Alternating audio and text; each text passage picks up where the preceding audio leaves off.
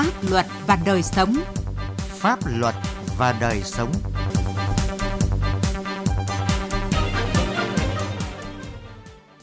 Xin kính chào quý vị và các bạn. Chương trình Pháp luật và đời sống hôm nay có những nội dung chính sau đây. Những bước tiến về xây dựng nhà nước pháp quyền Việt Nam qua 5 bản hiến pháp. Đổi mới mạnh mẽ hơn chế định nhân dân tham gia vào hoạt động xét xử và giám sát quyền lực tư pháp. Vai trò của luật sư với công tác cải cách tư pháp.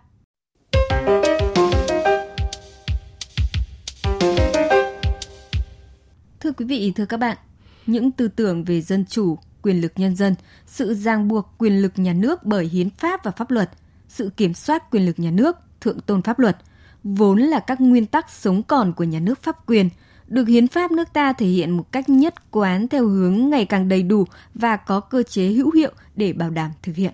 Điểm qua lịch sử lập hiến Việt Nam, có thể thấy hiến pháp năm 1946 do Bác Hồ trực tiếp chỉ đạo soạn thảo, tuy không nhắc đến khái niệm pháp quyền hay nhà nước pháp quyền, nhưng là bản hiến pháp biểu hiện đầy đủ những yếu tố cốt lõi của nhà nước pháp quyền. Hiến pháp năm 1992 sửa đổi bổ sung năm 2001 là hiến pháp đầu tiên khẳng định nhà nước ta là nhà nước pháp quyền xã hội chủ nghĩa, nhưng nguyên tắc pháp quyền lại chưa được quy định đầy đủ và xuyên suốt trong toàn bộ hiến pháp. Và đến hiến pháp năm 2013 mới được đánh giá là bước tiến mới về chất trong xây dựng nhà nước pháp quyền xã hội chủ nghĩa Việt Nam, đã cụ thể hóa những nguyên tắc hiến định về nhà nước pháp quyền. Nhà nước ta đã có những cố gắng vượt bậc trong xây dựng và tổ chức thực hiện pháp luật vì dân chủ, nhân quyền và sự phát triển kinh tế xã hội của đất nước, thể hiện ở những thành công bước đầu quan trọng mà Đại hội đại biểu toàn quốc lần thứ 13 của Đảng đã đánh giá. Pháp quyền dưới chế độ xã hội chủ nghĩa là công cụ thể hiện và thực hiện quyền làm chủ của nhân dân, bảo đảm và bảo vệ lợi ích của đại đa số nhân dân. Thông qua thực thi pháp luật, nhà nước bảo đảm các điều kiện để nhân dân là chủ thể của quyền lực chính trị, thực hiện chuyên chính với mọi hành động xâm hại lợi ích của Tổ quốc và nhân dân. Như vậy, cái gốc của nhà nước pháp quyền là xác lập dân chủ, thừa nhận và bảo đảm thực hiện quyền lực của nhân dân. Do đó, dân chủ và phát huy quyền làm chủ của nhân dân phải là sứ mệnh hàng đầu của nhà nước pháp quyền xã hội chủ nghĩa Việt Nam. Từ nhận thức như vậy, trong thời gian qua, chúng ta đã tập trung tạo dựng được về cơ bản cơ chế pháp lý bảo đảm thực thi nguyên tắc nhân dân làm chủ trong tổ chức và hoạt động của nhà nước, quyền lực nhân dân là gốc, chi phối và quyết định quyền lực nhà nước. Các quyền hiến định của công dân, nhất là quyền dân chủ trực tiếp đã được pháp luật từng bước cụ thể hóa, đang đi vào thực tiễn đời sống xã hội. Trách nhiệm của nhà nước trước nhân dân được thể chế ngày càng cụ thể hơn. Đồng thời, quyền lực nhà nước được phân công ngày càng hợp lý, chức năng, nhiệm vụ, quyền hạn, vai trò của các cơ quan trong bộ máy nhà nước đều được hiến pháp, các bộ luật minh định rõ hơn nhiều so với trước đây. Nhân dân với tư cách là chủ thể tối cao của quyền lực nhà nước có đủ điều kiện để nhận diện rõ hơn trách nhiệm của từng cơ quan nhà nước trước nhân dân. Vị trí tối cao của hiến pháp và luật được khẳng định. Ý thức thượng tôn pháp luật được nâng cao khá rõ trong xã hội nói chung và trong bộ máy nhà nước nói riêng. Ứng xử của nhà nước đối với xã hội và thị trường đã đảm bảo theo tinh thần pháp quyền, sự kiểm soát quyền lực trong thực thi công vụ. Được bảo đảm theo hướng cán bộ công chức có quyền càng lớn, chức vụ càng cao thì sự kiểm soát quyền lực càng chặt chẽ. Nhờ đó tính chính danh của nhà nước cũng được khẳng định. Pháp luật đồng hành.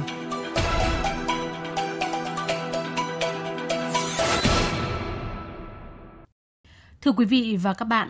trong các văn kiện nghị quyết của Đảng về cải cách tư pháp đều xác định tòa án có vị trí trung tâm xét xử là hoạt động trọng tâm trong hoạt động của mình. Tòa án cần đảm bảo cơ chế tham gia trực tiếp của người dân nhiều hơn, thực chất hơn, nhất là trong xét xử. Vậy nhân dân tham gia vào hoạt động của tòa án như thế nào? Cơ chế hội thẩm nhân dân tham gia xét xử cần đổi mới ra sao để thực sự hiệu quả? Sĩ Lý có bài đề cập nội dung này. Hội thẩm nhân dân tham gia các phiên tòa đã được thực hiện kể từ khi có luật tổ chức tòa án cách đây hơn 50 năm. Chế định hội thẩm nhân dân là một trong những chế định bắt buộc có tính quyết định đến các bản án sơ thẩm trong hoạt động tư pháp. Theo Ủy viên Bộ Chính trị, Chánh án Tòa án Nhân dân tối cao Nguyễn Hòa Bình, tham gia của nhân dân vào quá trình xét xử có ý nghĩa rất quan trọng, đảm bảo các bản án tuân thủ pháp luật và chuẩn mực về công lý, tạo ra niềm tin của công chúng vào công lý, đồng thời cũng là một cơ chế để kiểm soát quyền lực. Người dân tham gia vào hoạt động xét xử thì không phải mang đến các quyết định tư pháp bằng cái kiến thức chuyên môn, mà mang đến hội đồng xét xử những cái quan niệm về đạo đức và lẽ phải của xã hội. Và chính vì vậy nó tăng lên cái niềm tin của công chúng vào công lý. Cho nên là xu hướng cải cách tư pháp là phải tăng cường cái sự tham gia của người dân vào cái việc đưa ra các phán quyết thuộc về quyền lực nhà nước và qua đó giám sát cái quyền lực nhà nước. Hiện nay cả nước có gần 17.300 hội thẩm nhân dân và gần 400 hội thẩm quân nhân. Trong đó hơn 3% là cán bộ công chức viên chức hoạt động kiêm nhiệm và chỉ có 8% hội thẩm là người dân không làm việc trong các cơ quan có tổ chức đoàn thể. Trong 5 năm qua, Hội thẩm Nhân dân đã tham gia xét xử gần 1 triệu vụ án. Tuy nhiên, theo nhiều chuyên gia, hoạt động của Hội thẩm Nhân dân vẫn có phần hình thức, chưa phản ánh đúng vị trí, vai trò của nhân dân trong việc tham gia hoạt động xét xử. Bởi hiện nay, chúng ta bổ nhiệm Hội thẩm Nhân dân theo nhiệm kỳ của Hội đồng Nhân dân và chủ yếu vẫn là các công chức, viên chức nhà nước kiêm nhiệm hoặc là đã nghỉ hưu. Thạc sĩ Nguyễn Huyền Ly, giảng viên khoa luật Đại học Huế cho rằng khi xem xét về quy trình bổ nhiệm hội thẩm nhân dân theo nhiệm kỳ hiện nay của chúng ta là khá bất cập và đặt lại ý nghĩa của hội thẩm nhân dân sang một hướng khác, chứ không còn mang nhiều ý nghĩa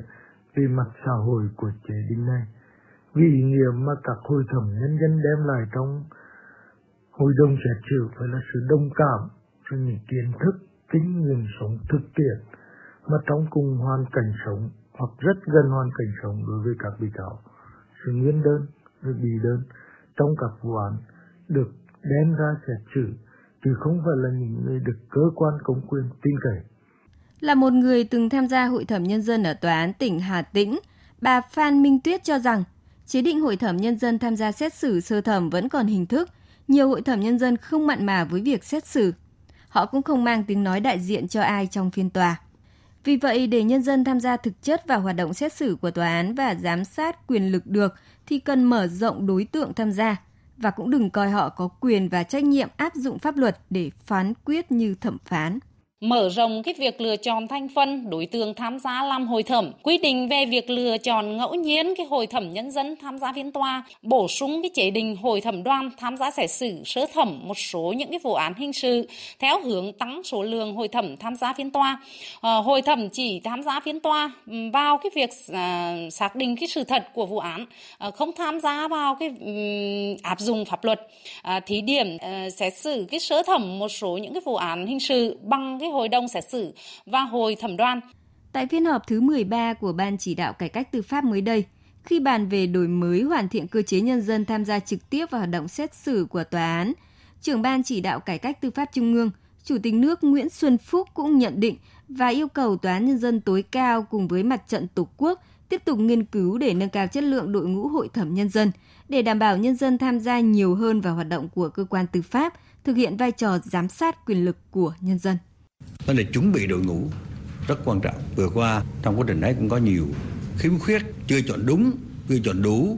và để về chất lượng hội thẩm để phục vụ các tư pháp thì vấn đề nâng cao chất lượng hội thẩm nhân dân vẫn được tiếp tục đặt ra và có thể triển khai sớm. Tòa án nhân dân cùng với các cơ quan khác của Hội thẩm Việt Nam để có một cái hội thẩm nhân dân chất lượng.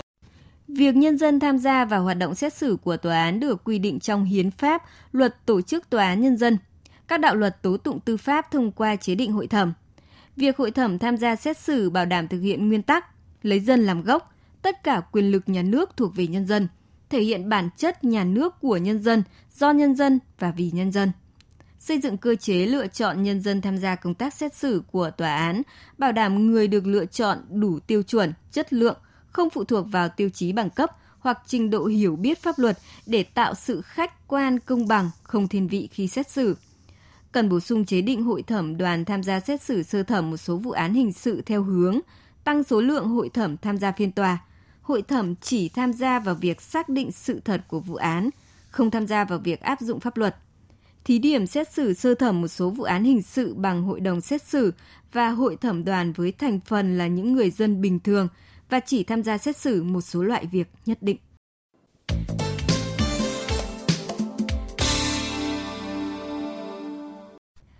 Thưa quý vị và các bạn, Nghị quyết số 08 và Nghị quyết số 49 của Bộ Chính trị về một số nhiệm vụ trọng tâm công tác tư pháp có ghi. Các cơ quan tư pháp có trách nhiệm tạo điều kiện để luật sư tham gia vào quá trình tố tụng, tham gia hỏi cung bị can, nghiên cứu hồ sơ vụ án, tranh luận dân chủ tại phiên tòa. Việc phán quyết của tòa án phải căn cứ chủ yếu vào kết quả tranh tụng tại phiên tòa. Điều đó cho thấy chúng ta đã coi trọng hơn vai trò của luật sư, người bào chữa trong hoạt động tố tụng. Vậy bằng hoạt động của mình, thời gian qua luật sư Việt Nam đã góp phần vào công cuộc cải cách tư pháp như thế nào?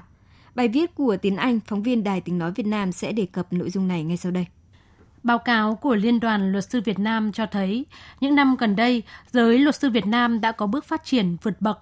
Nếu năm 2009, cả nước mới có gần 4.000 luật sư, thì nay số lượng luật sư đã là 9.000 và hơn 4.000 luật sư tập sự.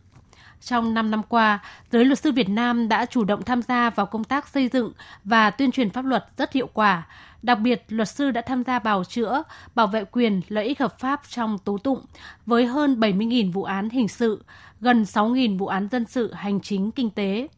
Qua hoạt động này, luật sư đã cung cấp nhiều chứng cứ, tham gia tranh luận công khai với lý lẽ pháp lý vững chắc. Không những đã góp phần hạn chế tối đa oan sai, bảo vệ quyền lợi ích của công dân cũng như sự nghiêm minh của pháp luật, mà còn góp phần nâng cao chất lượng hoạt động của các cơ quan tiến hành tố tụng. Từ thực tế hoạt động xét xử của mình, ông Nguyễn Văn Học, Phó Chánh án Tòa án Nhân dân tỉnh An Giang đánh giá về vai trò của luật sư trong tố tụng. Luật sư tham gia phiên tòa đã thể hiện tốt vai trò của mình, đã thu thập chứng cứ, bổ sung chứng cứ, đã thực hiện tốt việc tranh tụng, giúp cho hội đồng xét xử khách quan, đúng người, đúng tội, đúng pháp luật. Ông Nguyễn Văn Thời, Ủy viên Hội luật gia tỉnh Quảng Bình cũng nhìn nhận, sự tham gia của các luật sư trong giai đoạn tố tụng không những góp phần bảo đảm tốt quyền và lợi ích hợp pháp của công dân mà còn góp phần giúp cho các cơ quan tiến hành tố tụng củng cố chứng cứ, tài liệu hồ sơ vụ án để đưa ra những đánh giá nhận định khách quan, toàn diện về vụ án, đồng thời xây dựng văn hóa pháp lý trong ứng xử giữa các cơ quan tố tụng với người dân. Trong vấn đề tham gia bào chữa và bảo vệ quyền lợi dân sự thì thực tế là dân được nhiều, họ là cái người đứng ra để mà bảo vệ khách quan, tăng cái văn hóa về pháp luật trong việc thực hiện quyền của con người với người. Bằng hoạt động của mình, giới luật sư đã có những đóng góp lớn trong tiến trình cải cách tư pháp. Tuy nhiên, qua hoạt động của luật sư thời gian qua còn có những tồn tại hạn chế, bởi vẫn còn một số tổ chức hành nghề luật sư và luật sư chưa thực hiện trách nhiệm xã hội của mình khi không tham gia hoặc tham gia kém hiệu quả vào hoạt động tư vấn, hỗ trợ pháp lý cho người dân. Một số luật sư dù tham gia tố tụng nhiều nhưng chất lượng tranh tụng còn thấp, vẫn còn tình trạng luật sư vi phạm đạo đức nghề nghiệp, thậm chí vi phạm pháp luật phải xử lý hình sự. Về thực trạng này, luật sư Nguyễn Chiến, Phó Chủ tịch Liên đoàn Luật sư Việt Nam, thẳng thắn thừa nhận và cho biết để hạn chế tình trạng này, Liên đoàn Luật sư Việt Nam đã và đang tăng cường đào tạo bồi dưỡng nghiệp vụ cũng như đạo đức nghề nghiệp cho các luật sư. Vấn đề này thì chúng tôi cũng không phủ nhận. Thế thì chúng tôi cũng đang có một cái chủ trương hướng dẫn nhằm nâng cao cái năng lực, cái trình độ của cái đội ngũ luật sư Việt Nam lên để mà đáp ứng cái yêu cầu của xã hội. Những yếu kém trong hoạt động của luật sư nếu sớm được khắc phục thì vị trí vai trò của luật sư trong thực tế đời sống pháp lý sẽ ngày càng được khẳng định, nâng cao và sẽ là một trong 3 thế chân kiềng của hoạt động tư pháp: buộc tội, gỡ tội, xét xử. Từ đó đưa hoạt động tư pháp ngày càng công khai, công bằng, dân chủ và khách quan. Quý vị vừa nghe chương trình Pháp luật và đời sống do biên tập viên Sĩ Lý biên soạn và thực hiện. Cảm ơn quý vị và các bạn đã quan tâm theo dõi.